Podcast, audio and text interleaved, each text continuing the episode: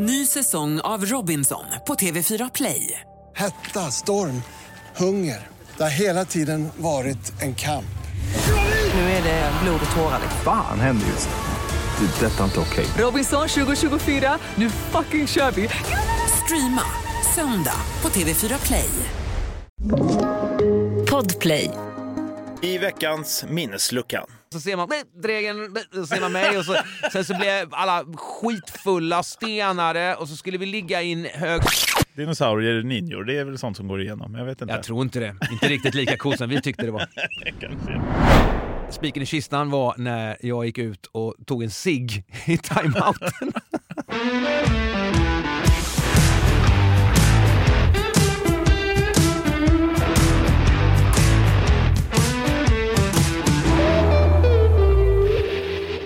Välkomna till Minnesluckan med mig, Nicke Borg. Och mig, Janne Innanfors. Känns våra namn bekanta så beror det på att vi båda är programledare på radiokanalen Rockklassiker. Det här är främst en samtals och nostalgipodd där vi varje avsnitt väljer ett nytt år som vi blickar tillbaka på och minns händelser och musik. Jag har ju även ett band, Backyard Babies, vilket betyder att vi gör en hel del djupdykningar i min dysfunktionella karriär som rockstjärna.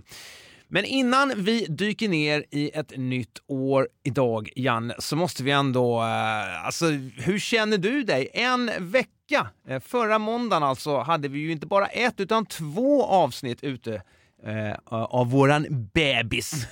ja, vilka dagar det har varit. Det har varit eh, fullt tryck. Press och grejer och klippning och ja, det har varit fullt upp så att eh, jag har nästan inte hunnit med. Det känns som att vi nyss lämnar den här studion. Jag ska säga helt ärligt, det där kanske låter jättetöntigt, men jag har eh, inte känt mig så här glad och exalterad och stolt över, över någonting som man har skapat på jätte, jättelänge.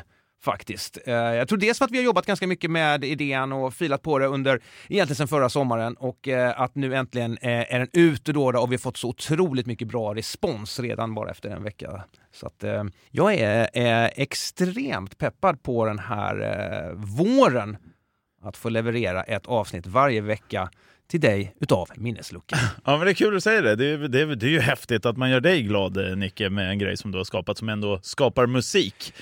Eh, men jag tänkte uh, så här, det enda jag hade förra veckan var ju sån här total ångest. Tänk om det hade, det var ju skönt att det blev bra respons, men tänk om det hade varit helt tyst här som en fågel. Beep, beep, beep. Det hade varit jobbigt. du! Ja, nej, men det är alltid så här när, när man gör någonting eh, och så man, har en, man tror på en idé väldigt mycket, man, man, man, man vänder och vrider och skruvar på det och sen när det väl släpps då, då, då finns det ingen återvändo. Så då blir man alltid lite nervös och stressad innan man får en så här bra, härlig respons. Jag tänker att du måste vara van vid det. Alltså när man släpper en ny platta med band Ja, eller men det, så. är- liksom. det är lite det Ja. jag far efter. Det var länge sedan jag släppte någonting eh, på eh, musiksidan. Eh, det var väldigt länge sedan jag skrev några låtar. Eh, liksom. Och eh, radio, när vi gör radio, det, det vet ju både du och jag, det, det är ju liksom mer på en daglig basis. Det är inte som att liksom du, är- du nu, har jag, nu släppte jag min radioshow Nej, nej, idag. det är aktuellt. Så liksom. det, det, det, är en helt annan grej och eh, jag är jättestolt. Jag tycker att det här är extremt roligt. Hoppas att du som lyssnar då känner samma sak. Men jag tycker att där sätter vi stopp för våran, våran eh, självanalys och eh, säger helt enkelt som eh, vi kommer göra i början på varje avsnitt. Janne, vart ska vi bege oss idag? Mm, att det blir lite som min psykolog, fast billigare. Vi ska tillbaka till ett år du, där eh, Michael Jackson gifte sig med Lisa Marie Presley. 70-talsbanden The Eagles formeras om och Pink Floyd lägger ner. Nirvanas sångare Kurt Cobain tar sitt liv och denna svenska serie hade premiär. Känner du igen den? Ja, det gör jag. Eh, jag ska säga, vänner, det heter det inte. Nej. Tre kronor är Tre det ju! kronor, precis. Kom ihåg slutet där, det var ju då, en, ja, eh, det är väl inte värt att säga, eh, vad säger man innan man ska avslöja någonting som händer i en serie eller film? Nej jag vet inte men jag tror inte att jag var i fas och kollade på serier just i den här eh, tiden så att eh, jag, jag, jag känner Okej. till den där. Jag minns slutet i alla fall, för alla sprängs. Eh, Justin Bieber föds det här året och den fantastiska filmen Lejonkungen hade också premiär.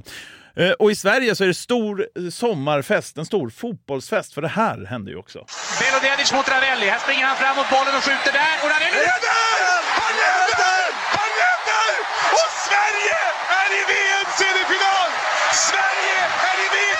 going on? oh, oi, oi, oi, oi. Jag får rysningar fortfarande. VM 94 i USA. Brolin, Dalin, Schwarz, Kenneth Andersson, Ravelli med flera tar brons. Ja. Kan du de namnen? Du sa ju faktiskt David Beckham förra veckan. Ravelli har jag eh, gjort tv med, eh, men då var det hästar inblandat och inga fotbollar. Mobilen utses till årets julklapp och Sveriges riksdag beslutar att införa en så kallad pappamånad i den svenska föräldraförsäkringen. Vi snackar alltså om 1994. Vad har du för några minnen från det här året? Ja, det är ju ett, eh, ett hysteriskt år för mig, eh, 94. Jag vet inte riktigt var jag ska börja, men alltså tidigt 94 så, så hade ju liksom mitt band då ifrån lilla Nässjö, Backyard Babies, blivit eh, signade. Det var väl känt redan 93. Eh, och nu skulle vi breaka och ut i den stora världen. Tänkte så vi kan inte sitta i den här eh, hålan Nässjö. Då kommer det inte hända någonting. Så att eh, en, eh, en kväll i replokalen tidigt 94 så la jag fram eh, korten på bordet så att säga. Så här, vi, vi, eh, vi måste flytta till Stockholm. Alla måste gå hem nu efter repet och eh, göra slut med sina flickvänner och säga upp sina lägenheter. Hade alla flickvän också? Ja, och, eh, och lägenheter. Och eh, då, den enda som opponerar sig, om jag kommer ihåg rätt, det var ju vår kära trummis Stora Peder. Han bara Ja men jag älskar ju min flickvän. ja det är skitsamma, ska, ska du med så är det det här som gäller. Och så gjorde alla det. Diktator. Eh, diktator, precis.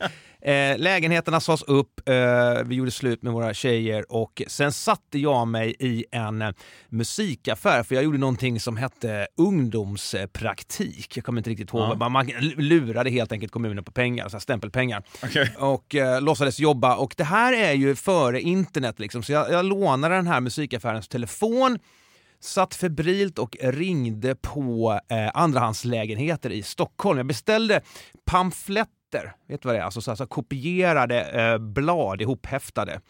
Eh, och, och där man kunde se, läsa så olika andrahandslägenheter, annonser helt enkelt. Okej, ja. Slutligen så eh, fick, fick jag tag på en stackars familj i, utanför Sundbyberg eh, eh, i Stockholm då, då eh, som eh, hade en, en stor femrummare som de skulle hyra ut i andra hand.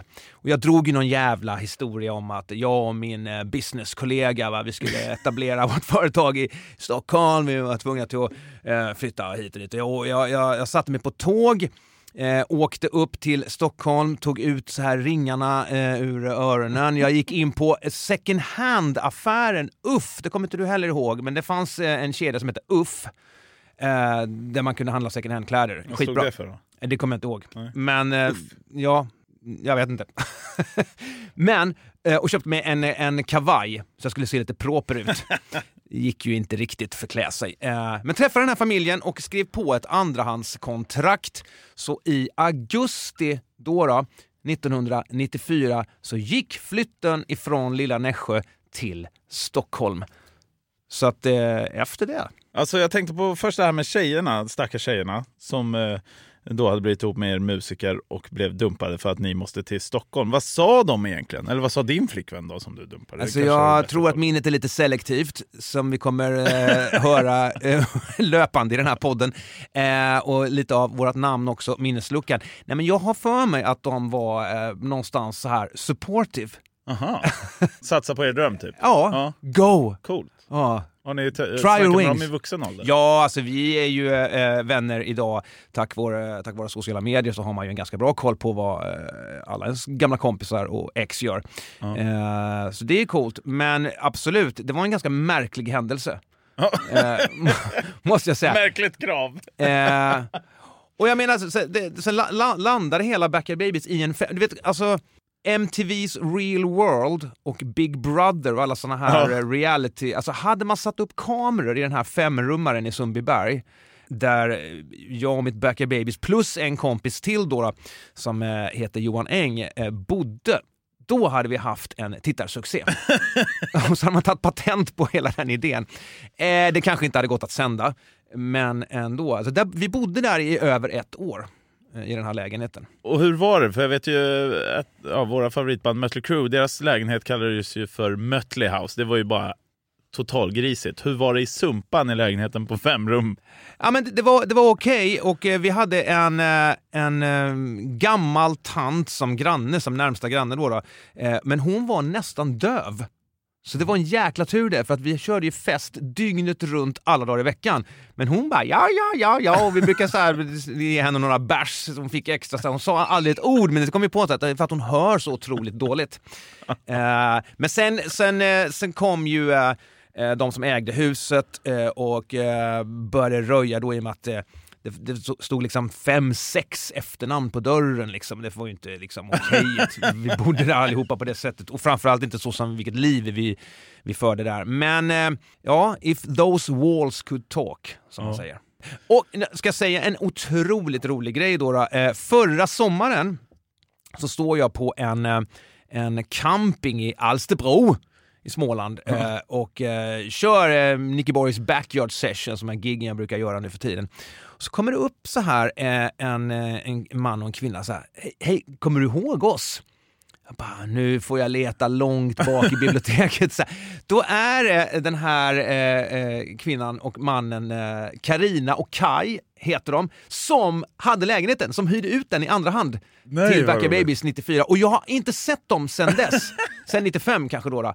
Så jävla kul! Och de var fortfarande då ett par, nu bodde de någonstans i Skåne tror jag, och de då brukar eh, på sina fester säga att ja, en gång i tiden för länge sedan så hyrde Backyard Babies tidigt i, karriären våran lägenhet i Sundbyberg och alla bara Ja, eller hur? Så det är liksom ingen som tror på dem. Så vi var tvungna att göra då en film och bekräfta detta med mig och dem och det var ju skitroligt. Jävligt härligt att se dem igen efter alla år. Och jag ska tacka dem som vågade eh, ta risken med att hyra ut den här lägenheten Ja. i andra hand till mig och mitt Backyard Babies. Annars hade vi varit kvar i Nässjö. Drängen hade fortfarande varit vaktmästare. Fan vad sjukt. Ja, roligt. Jag flyttade faktiskt också det här året. Eh, flyttade ju faktiskt en hel del i mina unga år, eller mina föräldrar snarare. Eh, och just vid den här perioden, då var jag ju 10 bast med andra ord. Fotbolls-VM kommer man ihåg klart och tydligt, eh, men vi bodde i Tomelilla som ligger i Skåne eh, och skulle flytta till Löderup. Eh, kommer inte ihåg riktigt varför det skedde. Jo, morsan träffade en eh, man och han hade gård eh, utanför Löderups strandbad. Så det var ju därför vi skulle flytta dit såklart. Eh, det var nog bra har jag kommit på så här i efterhand, för i Tomelilla eh, så hade jag en dagmamma. Eh, det här var nog några år innan, men, men eh, hennes son och jag, vi eh, hittade vi skolan där man gick, alltså förskolan eller vad det är. Vad heter det när man går ettan, tvåan, trean där i början? Ja, det heter väl inte förskolan, det är, jag vet inte, lågstadiet. Lågstadiet, Ja, precis.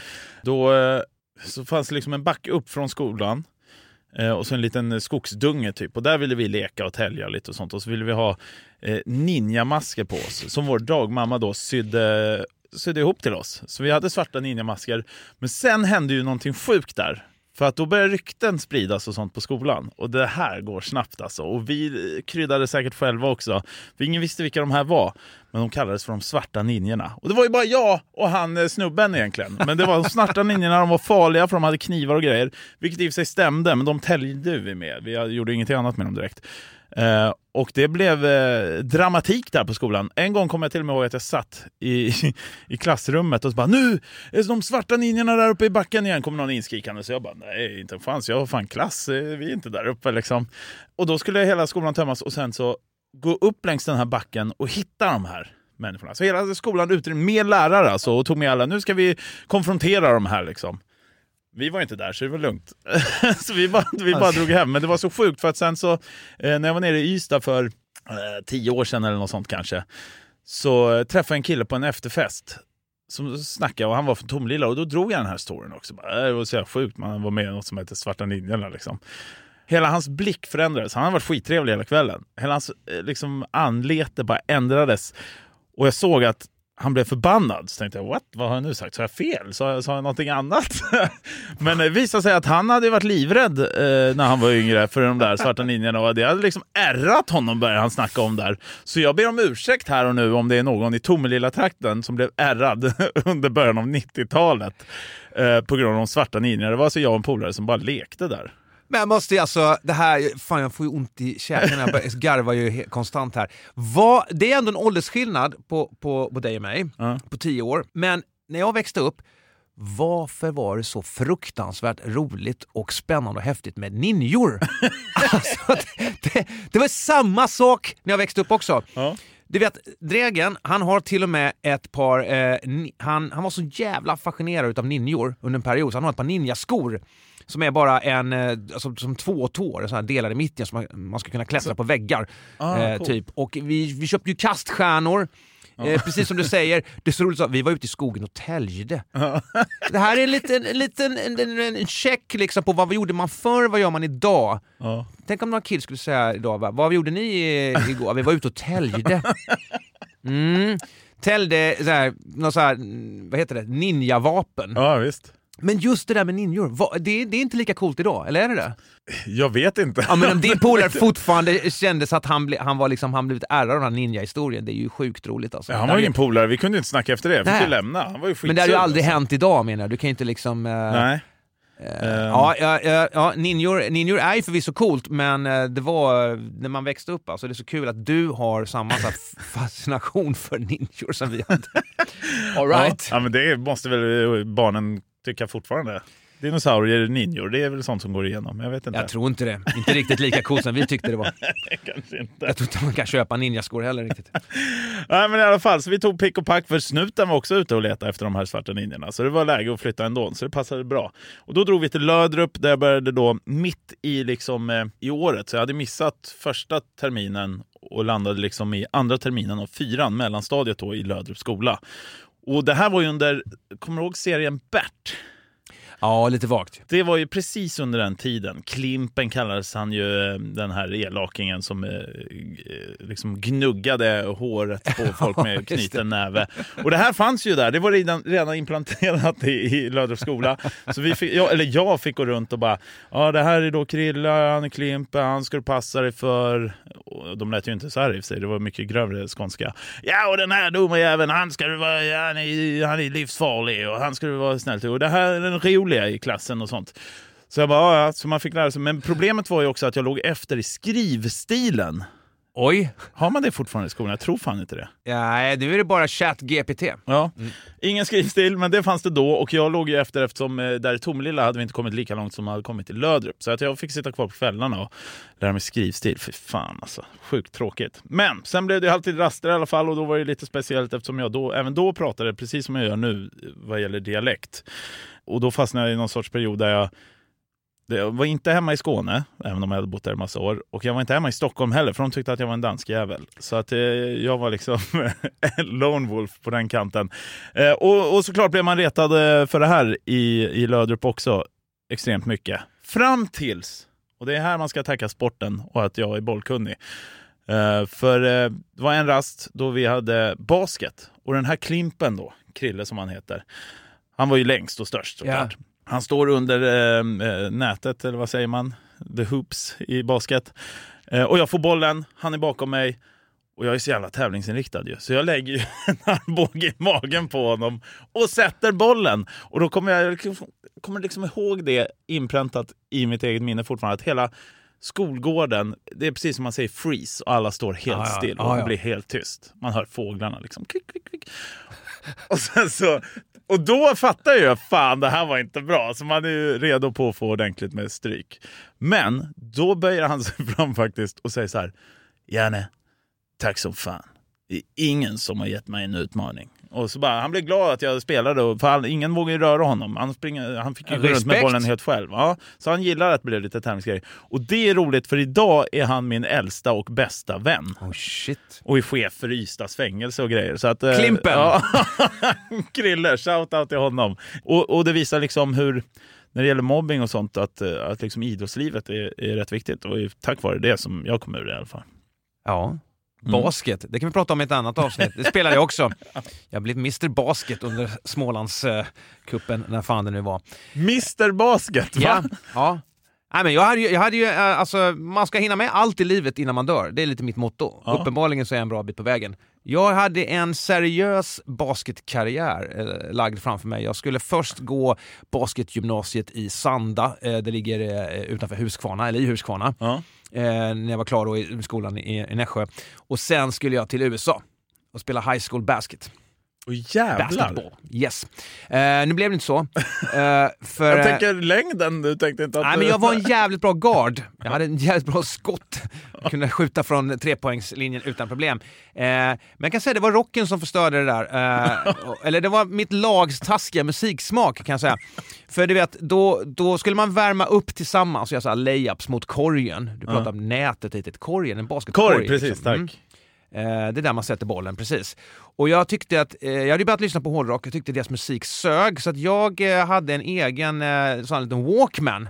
Alltså en, eh, ja du vet, kassett... Eh, nu, nu tittar du sådär konstigt. Du vet vad en Walkman Jag är vet va? vad en ja, ja, Walkman bra. är. Men det är, det är kanske inte alla som vet vad det är. Nej, Nej, men en kassettbandspelare, mobil, Ja. eh, och så ett par såna här hörlurar med en stålbåge runt och så en sladd. Eh, en sån krullig sladd. Där hade jag eh, Iron Maiden, blandband med Maiden-låtar. Okej. Eh, Så jag värmde upp själv till Iron Maiden och där och då så liksom satte jag som en stor kil i, i min, coach började störa sig på mig. Trots att jag var bäst i laget så kände jag att det här kommer inte gå.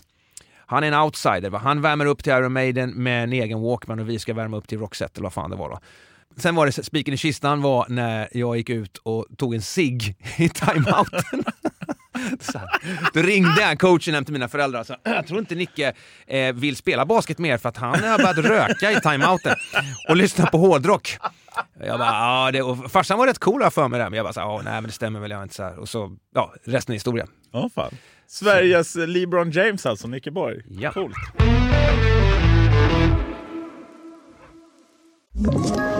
Ett poddtips från Podplay. I podden Något Kaiko garanterar östgötarna Brutti och jag, Davva, dig en stor dos skratt. Där följer jag pladask för köttätandet igen. Man är lite som en jävla vampyr. Man har fått lite blodsmak och då måste man ha mer. Udda spaningar, fängslande anekdoter och en och annan arg rant. Jag måste ha mitt kaffe på morgonen för annars är jag ingen trevlig människa. Då är du ingen trevlig människa, punkt. Något Kaiko, hör du på Podplay. Därför är gardinerna. Om vi ska också blicka tillbaka och nämna det här, eh, det största egentligen, eh, som ju, ja, förutom fotbollen som jag kommer ihåg från 94 och det största inom musikens värld är ju det tragiska att Kurt Cobain tog sitt eget liv den 5 april 1994. Eh, och det här var ju inte, det här var ju långt före sociala mediernas tid så att säga och, och, och internet. Så att hur fick du reda på nyheten? Ja, men det var, det var, jag kommer ihåg det väldigt väl. eh, och naturligtvis en av de mest chockerande nyheterna. Uh, alltså, alla självmord är väl såklart eh, chockerande, men det var, det var någonstans just för att vi var i den tiden. Jag gillade ju inte Nirvana speciellt mycket. Vi var ju sleaze-rockare, jag och mitt Backyard Babies. Sleazen rann i våra ådror alltså. Det var inte någon jävla grunge. Så jag hade ju liksom en, en, en annan, men, men sen var man ju ändå så här, ah, vi lyssnar på all rock. Man kan ju inte så här, det, det, var, det var inte någon big deal. Och det här var ju då, eh, jag bodde ju i Nässjö tillsammans med den här tjejen då som gjorde slut med replokalen i den här lägenheten som vi sa upp då, då eller jag. Eh, och eh, vi satt där varje eh, söndagkväll eh, klistrad framför tvn och eh, tittade på och spelade in MTVs Headbangers Ball. Oh, det man. Ja, det var ju liksom där, precis som du säger, pre-internet, där man fick eh, sina musiknyheter och eh, vi skulle kunna ägna ett helt avsnitt åt just MTV, eh, men eh, det, var, det var väldigt viktigt. Jag sög i mig allt och jag sp- spelade in hela programmet och sen så spelade jag av bara de så bästa grejerna till, jag hade två så här videobandspelare. Eh, och där, jag brukar sitta på golvet framför Alice, jag skulle vara med liksom, och trycka rec och sådär. Och då berättar då Vanessa Warwick, som var programledare för MTVs Headbangers Ball, eh, det blir en sån här liksom, konstig inledning på det här, den här så att då eh, hade Kurt Cobain tagit sitt liv och Nirvana-sångaren är död och så vidare. Det var helt sjukt. Så att, eh, vilken, jag kommer inte ihåg vilken dag det var i, i, eh, i förhållande till när det hände, om det var en dag efter eller två, alltså, det vet jag inte. Men det var det första, alltså var nyheten, så, så fick jag nyheten i alla fall. Eh, och så pratade vi ju såklart jättemycket om detta eh, efter och så dök det upp i, till, till viss del i press och där. men man fick inte mycket mer information än så. Att han hade skjutit sig själv med, med en hagelbössa, det var det vi fick reda på. Liksom. Ja. Jag fick ju reda på det på skolgården. Eh, det här i Löderup så fanns det ju tre saker man lyssnade på, eller fyra faktiskt. Det var Spice Girls, det var E-Type och så var det Metallica och så var det just Nirvana. Det var liksom de fyra som gick överallt. Eh, och jag lyssnade lite på alla fyra vill jag komma ihåg. Så att jag, jag var lite konstig, för egentligen var det lite uppdelat i grupper så här. Där har du en E-Type-person och där är en Nirvana-person och så vidare. Men, men jag kommer ihåg det för att eh, en tjej jag var kär i eh, stod och grät på skolgården. Så jag Okej. undrade vad som hade hänt och då hade ju hennes love of her life, Kurt Cobain, eh, gått Oj, bort. Liksom. okej, så, att, det- så det var så jag fick reda på det. Wow. Men det var nog alltså rätt lång tid efter att det hände. Alltså flera dagar snackar om. Ja, det är ju, det är ju verkligen en, en rolig, en, rolig en, en intressant analys det där hur, hur man fick sina nyheter. Eh, skulle man liksom eh, läsa rocknyheter i, i, till viss del i, i magasin och grejer. Jag, jag beställde ju så här Kerrang och Metal Hammer och eh, fan hette den andra? Circus Magazine tror jag den hette, en amerikansk eh, metalmagasin. Det tog ju en till två månader för fan att få hem dem på posten till Lena Nässjö. Så här. Man beställde dem på någon postorder. Då var det kanske inte färska nyheter direkt. Nej. Har du kvar de där videobanden förresten? Ja, det har jag. Och jag har kvar eh, ganska mycket av de här magasinen också. Ah, Eh, jag har dem stashat. Jag har så många gånger varit så nära att bara kasta allt det där på tippen. Så, ångrar jag mig sista sekunden tänker "Nej, en dag en dag kommer det vara roligt att ta upp de här gamla, och de är välbevarade. De står i sådana här tidningsfack, du vet, så här, eh, magasinfack. Eh, att kolla i det där liksom. Va? Även om du, du, idag hittar du allting med ett klick på, på, på internet, men det är någonting speciellt med de magasinen. Men, eh, men i alla fall, Kurt Cobains självmord eh, 94 såklart och eh, det var MTV som levererade den nyheten till mig. Nu går vi vidare till en, en favoritpunkt.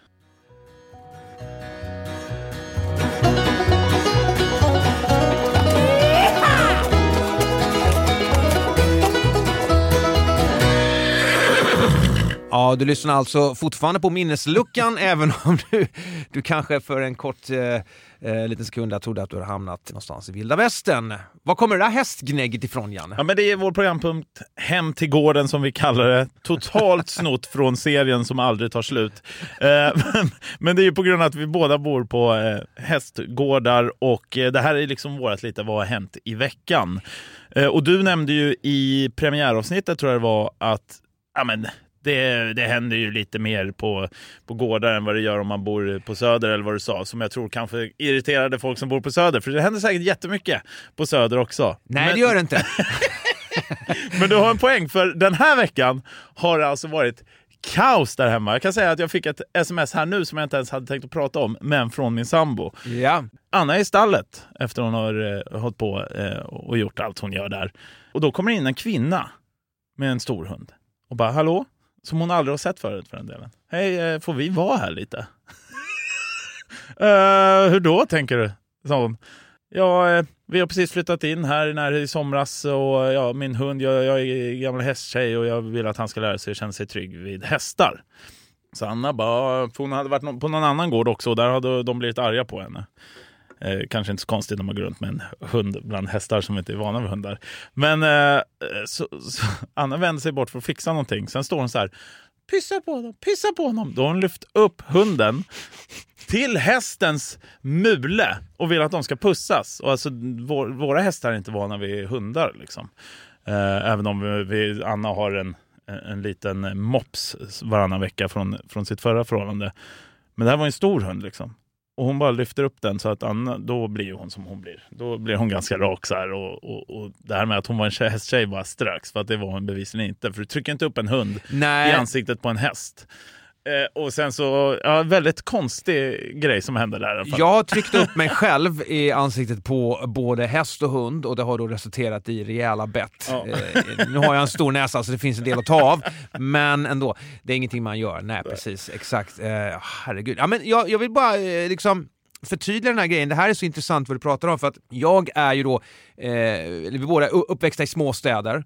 Men sen har jag bott i Stockholms innerstad under, under eh, väldigt många, många år. Och sen eh, 2017 så hamnade jag då på, på en hästgård. Men jag kan säga att man kan relatera kanske till det här också mer om man bara man bor i hus eller, eh, eller villa istället för att bo i en liten lägenhet i, i en innerstad. Någonstans i Sverige, det behöver inte vara Stockholm, men liksom större städer. Det är en, en, en skillnad på vad som händer, uppenbarligen. Eh, Det blir inte, inte risk för att bli överkörd av en travhäst på Vasagatan i Stockholm, eh, snarare en elsparkcykel och så vidare. Så det, det är därför jag tycker den här eh, featuren är väldigt rolig. I innerstan tar man väl bilder på folk som ligger däckade utanför ens lägenhet? Precis! Mm. Ja! Här, här tar man bilder på eh, sönderätna djur av... Nej, jag vet. Och jag måste, eh, på tal lite grann om detta, slå ett slag för... Alltså jag är ju uppväxt med eh, skidåkning. Eh, Men nu för tiden, just med att jag bor på också på en gård, har väldigt, väldigt mycket att göra. Jag kommer aldrig iväg till fjällen på sådana här skidresor som jag alltid åkte på förr. Eh, och eh, vår gård ligger ju eh, eh, på gränsen till Sollentuna kommun och där har man en eh, slalombacke som heter Väsjöbacken. Och nu har det ju varit riktig jävla vargavinter. Minusgrader och massa snö sen, i, sen egentligen sen årsskiftet. Eh, lite fram och tillbaka. Vi hoppas att det håller i sig till viss del. För att ska man utöva vintersporter och bor i Stockholm så jobbar man ju emot vädret. Jag tror för två år sedan så tror jag den här backen var stängd hela säsongen för det var för mycket plusgrader. De kämpar på och eh, sprutar som fan eh, när det är minusgrader redan i november som har ett bra liksom, snö, en snöbas när det kommer snö. Så de kan tåla en klassisk Stockholmsvecka med så här, 10 plus i, i januari liksom, för att sen det vänder till minusgrader. Så jag var och åkte skidor med en kompis och det är så himla smidigt. Vi kan ta fyrhjulingarna, bara på med pjäxor och skidorna på det och köra genom skogen och så kör man ända fram till liften och hoppar av. Så jävla lyxigt! Istället för att sitta i timme efter timme i bilköer upp till någon jävla skidort någonstans liksom och så är det ändå bara massa kö där. Här är perfekt, du får ett par rejäla svängar ner. Så att bor du i Stockholmstrakten eh, trakten så vill jag slå ett slag för Väsjöbacken. Där kan man åka riktigt bra skidor. Och sen är det, det var ju sån, sånt vinterväder där eh, för, för, förra veckan också. Så att det, det var så, så tog man så här bra Instagram-bilder. så man, man inte fick med några hus i bakgrunden. så såg det ut som man var långt över trädgränsen. Så folk bara, vad fan har du varit? Alltså, hur fan hann du hem eh, från det där? Och det var så bara, nej, jag säger inte alltså. Real world versus Instagram world. Precis, så att eh, till skillnad från Bodo och innerstad, enkelt, upp på fyrhjulingen, genom skogen, eh, du är framme i backen på 10 minuter, sen bara eh, i liften så snabbt. Jäkligt lyxigt!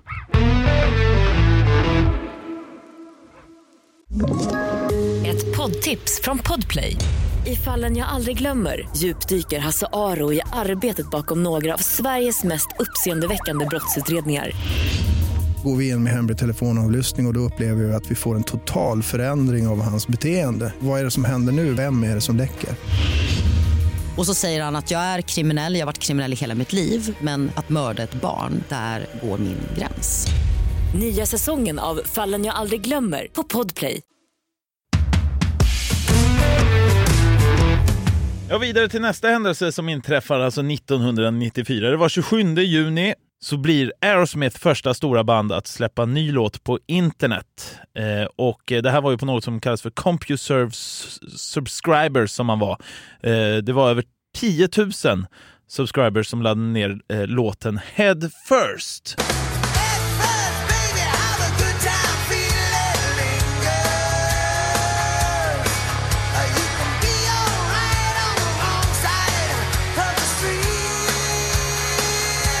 Det är så många grejer som jag har frågetecken på kring den här... Eh, den här så, alltså, för det första, över 10 000! Om man tänker idag när streaming är en sån...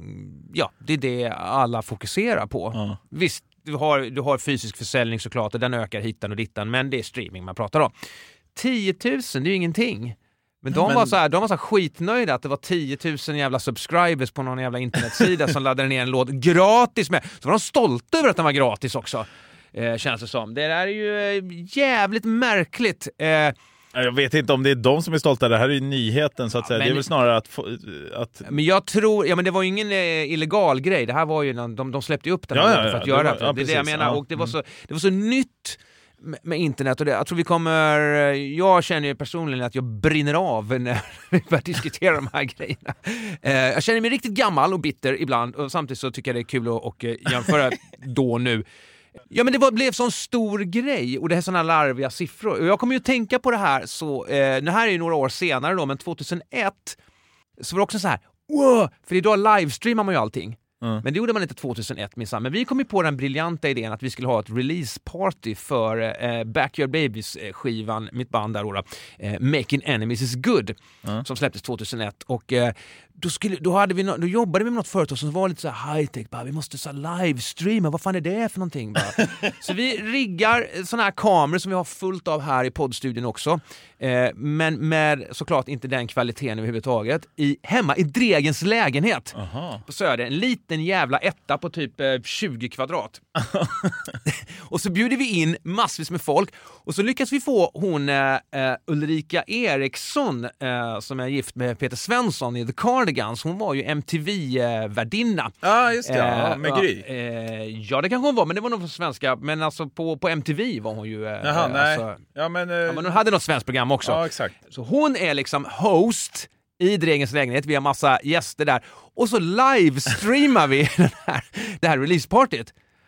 Och du kan ju liksom, förr i tiden med, med modem och uppkopplingar och så här, det måste ju vara sån fruktansvärd skitkvalitet. Och sitta och titta på det här, du vet, laddar och så ser man "Nej, Dregen, nej", och så ser man mig och så, sen så blev alla skitfulla, stenade och så skulle vi ligga i en hög, så var, jag tror vi har bjurit in Kerrang, så här eh, brittisk eh, hårdrockstidning. Det finns en bild när vi ligger halvnäck i Dregens eh, leopardlakan i hans säng där och bara i någon jävla orgie, fast det är bara vi i bandet.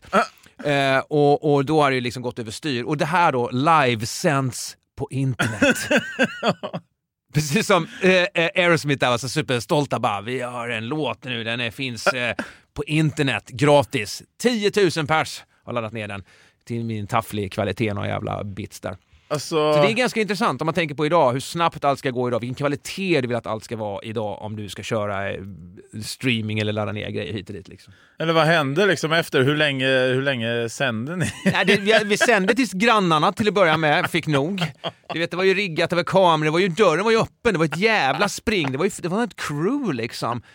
De säkert någon liksom så kablar ner ut liksom Ja. så här. Det var inte som att sända från en mobiltelefon, det var ett jävla projekt att livesända på internet 2001. Liksom. Ja, så är det. Men nu är vi på 1994. Eh, Och jag kommer för övrigt ihåg den första låten jag laddade hem var också på något dåligt modem. Eh, Borde vi väl upp och jag har tyvärr glömt vilken låt det var, men... Hoppas inte en. Metallica-låt för då kommer Nej, det var ingen rocklåt. Det var någon, det var någon, eh, det var någon så här stor hit. Eh, och då fick man göra det lite smyg, för det kostade en hel del. Du skulle ringa upp med det här modemet, så det fick man ju liksom dränka det ljudet, du vet. I någon kudde mitt Precis. i natten när man hade gått upp och föräldrarna låg och sov. Och sen så fick man sitta där Hela natten satt jag, alltså flera timmar, fyra timmar eller något sånt. Och ser liksom, det sista jag kommer ihåg är att det står 94 procent klart. Men sen somnar jag med huvudet rätt ner på bänken och trycker alltså avbryt. Så jag fick aldrig hem den där låten. Tänk om det hade varit nu och det hade låtit sådär så tror du att du är ensam hemma så ligger Anna på övervåningen där så hör man det där jävla modemljudet. Vad gör han Janne? Porrsurfaren. Precis. Men, men en mycket intressant fråga som jag vill ställa dig Nicke, som musiker. Har du laddat ner gratis låt någon gång? Alltså streaminggrejer och så? Åh, vad jag kan stolt säga att nej, det har jag inte gjort. Det är helt sjukt. Ja, jag, har, jag, har, eh, jag tror att det många gånger var tekniken som har eh, felat, att jag inte lyckats. Exakt, du vet inte hur man Hur gör. gör man? har för dålig uppkoppling, jag vet inte hur man gör. Eh, Jag har, jag har aldrig någonsin sagt att jag är någon sorts hacker. Nej, men det har jag inte gjort faktiskt. Och eh, jag har aldrig varit så här superexalterad över, över utvecklingen med, eh, med internet och streaming och, och sociala medier och så vidare. Jag hakar på, go with the flow, jag fattar, men jag hoppar inte jämfota eh, över utvecklingen. Och det tror jag faktiskt inte så jäkla många musiker, i alla fall inte ifrån min era, eh, heller tycker. Liksom så här. Ja, det är som det är. It is what it is. När vi ändå är inne på musiken, då drar vi vidare till årets låt.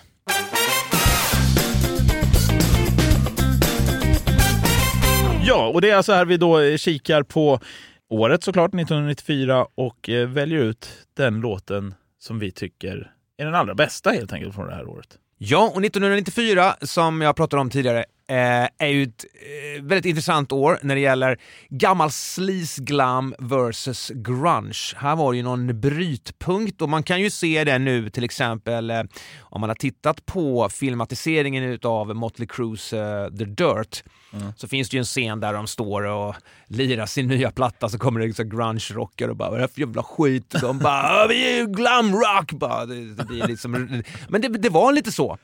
Det var lite så. Man kände sig som att nu höll våran stil på att bli förlöjligad och gå under och eh, nu gäller det att slåss med näbbar och klor.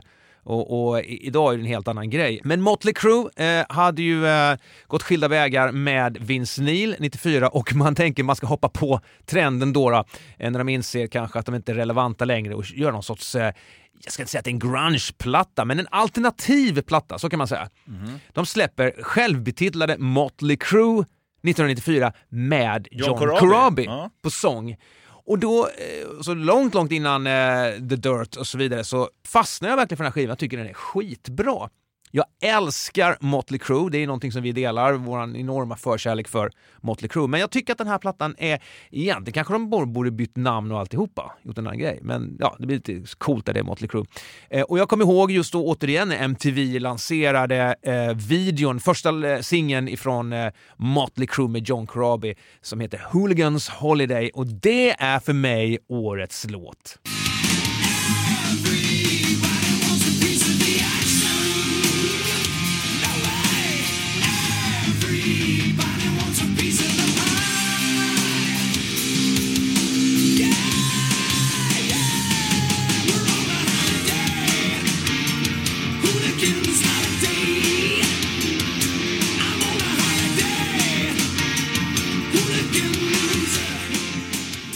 Alltså det roliga är, jag- älskar ju en låt på den här plattan, men det är dock inte Hooligans Holiday, utan det är Misunderstood. Ja, just det. Ja, men det, det. Som jag säger, det finns jättemånga bra eh, låtar på den här plattan och Mick Mars tar ju ut svängarna rejält med gitarrspelet och det är lite nedstämt och lite coolt. Och, lite, lite. Och, jag, och, och så måste man ändå slå ett slag för eh, Tommy Lee som alltid är fantastisk, men på den här plattan slår han fan knut på sig själv. Eh, jävligt bra trummor. Ja. Eh, och det är så bra producerat. Det är Bob Rock som, jag vet inte hur han har skruvat till det där trumljudet. Eh, och så vet jag videon kunde man se hans nya tatueringar där på ryggen. Eh, han hade någon jävla tribals Just där. det, ja. Lee, ja fy fan, här är coolt alltså. Vince Neil, mm, han är inte med längre men det är coolt ändå. Alltså. Nej, jag tycker det. Men sen, eh, sen har de ju försökt liksom någonstans bara eh, sudda bort den här plattan ur sin eh, Ja, så jävla karriär. tråkigt. Motley Crue. Jag vet inte vad de håller på med nu för tiden, men det kan vi diskutera i ett annat avsnitt. Det roliga är att Metal Crew betyder mycket för mig för att de förändrar mitt liv, bokstavligt talat. Innan Metal Crew så var jag jätteblyg snubbe. Efter Matt Crew, inte alls blyg. Men det roliga är nu också att jag träffade ju John Corabi bara för någon månad sedan här. För andra gången. Första gången vi träffades då blev det en eh, väldigt speciell eh, kväll på hotellet vid receptionen. Han hade ju varit här på intervju på Rockklassiker som jag gjorde och sen så bjöd han hem då, eller ja, hem till hotellet. Bara, ska vi inte ta några drinkar? Jag bara, "Uh, den här chansen missar jag inte. Lätt sa jag, fast det var vardag. Så vi satt där och vi hade ju då med våran eh, dåvarande marknadschef Martin Gustafsson. Oj, oj, oj. Som hade kortet med sig. Företagskortet. Det här utnyttjade John Corabi till fullo. Det blev 21 rom och cola, eller whisky cola, eh, whisky cola var han drack, innan han gick och la sig. Alltså Martin. Sen satt jag kvar med John Corabi tills John Corabi blev hämtad av sin manager, för han skulle upp 05. Jag tror han blev hämtad runt 03. Så han skulle få hinna eh, sova två timmar i alla fall. Då hade han väl en 30 groggar i sig då kanske. Och jag stöpplade ju hem där till eh, ett av mina ex då, ja, på morgonkvisten, dyng. Och passade på att sova lite innan det var dags för eftermiddagsjobb också. Men eh, en kväll jag aldrig glömmer. Det, eh, roligt, han berättade ju en massa stories såklart. Han är, han, är en, han är en trevlig prick, Ja, det är han eh, verkligen. John Corabi. Jag har däremot gått en helt annan eh, inriktning. Ingen rock'n'roll här, utan eh, nu snackar vi... Alltså det fanns för mig bara en låt. Jag behövde inte ens lyssna på 1994. Hela Sverige kommer att hålla med mig nu, men den här kanske flyger dig över huvudet.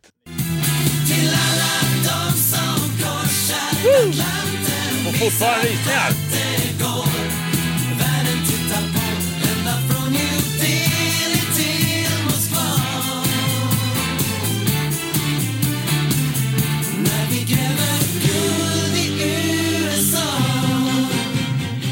jag måste fråga, känner du igen låten? GES! Ja! Glenmark Eriksson Strömstedt, för fan tror du jag är tappad bakom en vagn? Jag skulle vilja påstå, du som är låtskrivare själv, att de tre är en, ja, några av Sveriges bästa låtskrivare. Ja, Någonsin. ja, men absolut. Uh, uh, Orup är ju jättehärlig artist uh, på alla sätt. Det är de andra också för den delen. Uh, jag är mer Markoolio va? In med bollen i mål. men, men jag tänkte, du måste ju ha träffat de här. Du lär ju ha spelat på några fotbollsgalor eller något liknande. Och liksom, har du träffat Glenmark Eriksson? Så? Mm, Ja, alltså nu kommer jag inte riktigt ihåg, men jag tror att jag gjorde någon tv-grej med eh, Niklas Strömstedt eh, för SVT för länge sedan, jag kommer inte riktigt ihåg. Men, eh, och sen var faktiskt Orup eh, med på en eh, vi hade en Bauerfest här, alltså Bauer, vårt kära då, eh, företag som eh, vi ligger under med både Podplay och rockklassiker. Varför missade jag den här festen? Det vet jag inte. Han var med i alla fall och, och föreläste på något sätt. Han är, han är jäkligt härlig att lyssna till, Orup. Men nej, men du vet hela det här fotbolls-VM, du vet, jag som jag sa tidigare, jag hade andra grejer för mig 1994 än att pay attention till några jävla skilda världar, eller vad sa du, Tre Kronor eller fotbolls-VM. Ja, fotbolls-VM. Ja, det var stort. Ja, vi börjar närma oss eh, slutet då nu här av eh, denna veckas avsnitt, Nicke. Har du någonting eh, slutligt Jag tänkte jag tillägga? skulle bara klämma, klämma in en grej här om vi har tid, alltså som jag, som jag sprang, sprang på på så jag vet. Alltså Green Day släppte ju sin, eh, sitt tredje album, eller man ska säga då sin genombrottsplatta, måste man säga, Dookie. Just det. Eh, 1994 och då slog det mig att jag har sett Green Day, det är ganska märkligt hur många gånger de har varit i Sverige, men just eh, eh 98 så spelade de ett superlitet gig på klubben Fryshuset, jag tror det var så 400-500 pers. Eh, i Stockholm då, då. Och där var jag och såg Green Day och då slog de sönder hela sin backline och det är ju någonting som man har, har, har gjort sen, sen urminnes tider. Och managers har älskat detta. Ja, och då, jag pratade med deras crew efter, ja, vi får ju laga grejerna efter varje gig och bla bla bla. bla. Och, och eh, jag vet inte, jag tänkte, det, det är ju un, underbart band Green Day och den här plattan då från 94 och just som att de gjorde det här. Jag vet inte hur många turnéer de höll på med detta, slå sönder hela backline, det var bara flisor. Och så här, The Who börjar med detta, slå sönder gitarrer. Paul Stanley har kört en grej, alltid att han ska slå sönder en gitarr. Jag turnerade med, eh, med Monster Magnet, kommer du ihåg det bandet? Ja. Eh, då, då, det var då jag tyckte så här nu är det här lite töntigt för att han gick ut och hämtade en sån här någon eh, gammal gura eh, och som han bytte lite så här snyggt medan man skulle slå sönder och tända eld på Dave Windorf, sångaren i Monster Magnet slutet. Så här, vad fan, det är ju inte den gitarren han lirar på. Så kom jag på mig själv, vänta lite, så där gjorde jag ju också. Tidigt i Backyard Babies karriär när vi precis hade börjat spela så, så eh, gick jag till eh, Norråsaskolan där jag eh, gick i högstadiet. Till, liksom, lite, lite bekant med musikläraren där. För jag visste att de hade en elgitarr där som de hade musiklektioner på. Och lurade av honom att köpa den här gitarren för 50 spänn. För jag skulle ha den till ett Backyard Babies-gig och slå sönder på scenen. Så i slutet på en, för den liknar den gitarr jag hade, så i slutet på den här låten så går jag liksom lite backstage och så byter jag till den här gitarren som heter Rockoman som jag köpt för 50 spänn av musikläraren på Norrskolan. Och så slår jag sönder den i små bitar. Så här. Nu för tiden så äh, så slår jag inte sönder några instrument för att det är ju helt idiotiskt.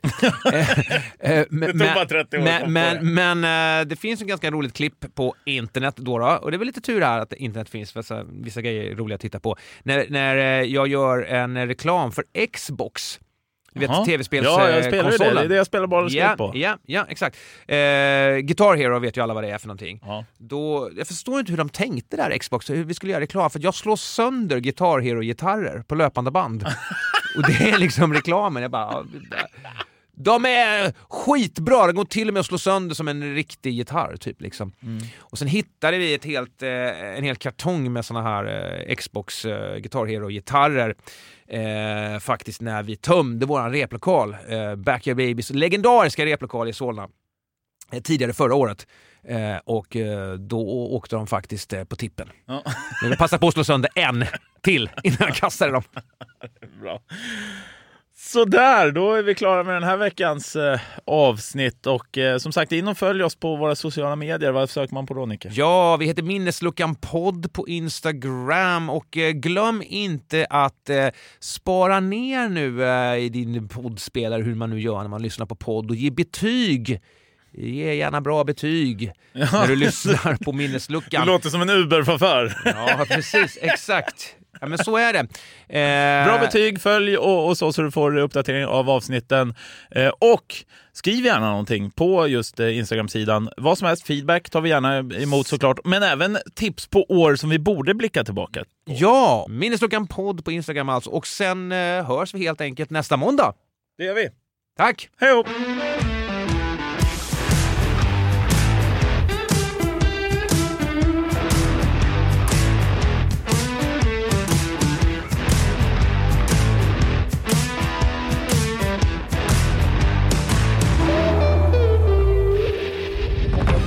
Podplay, en del av Power Media.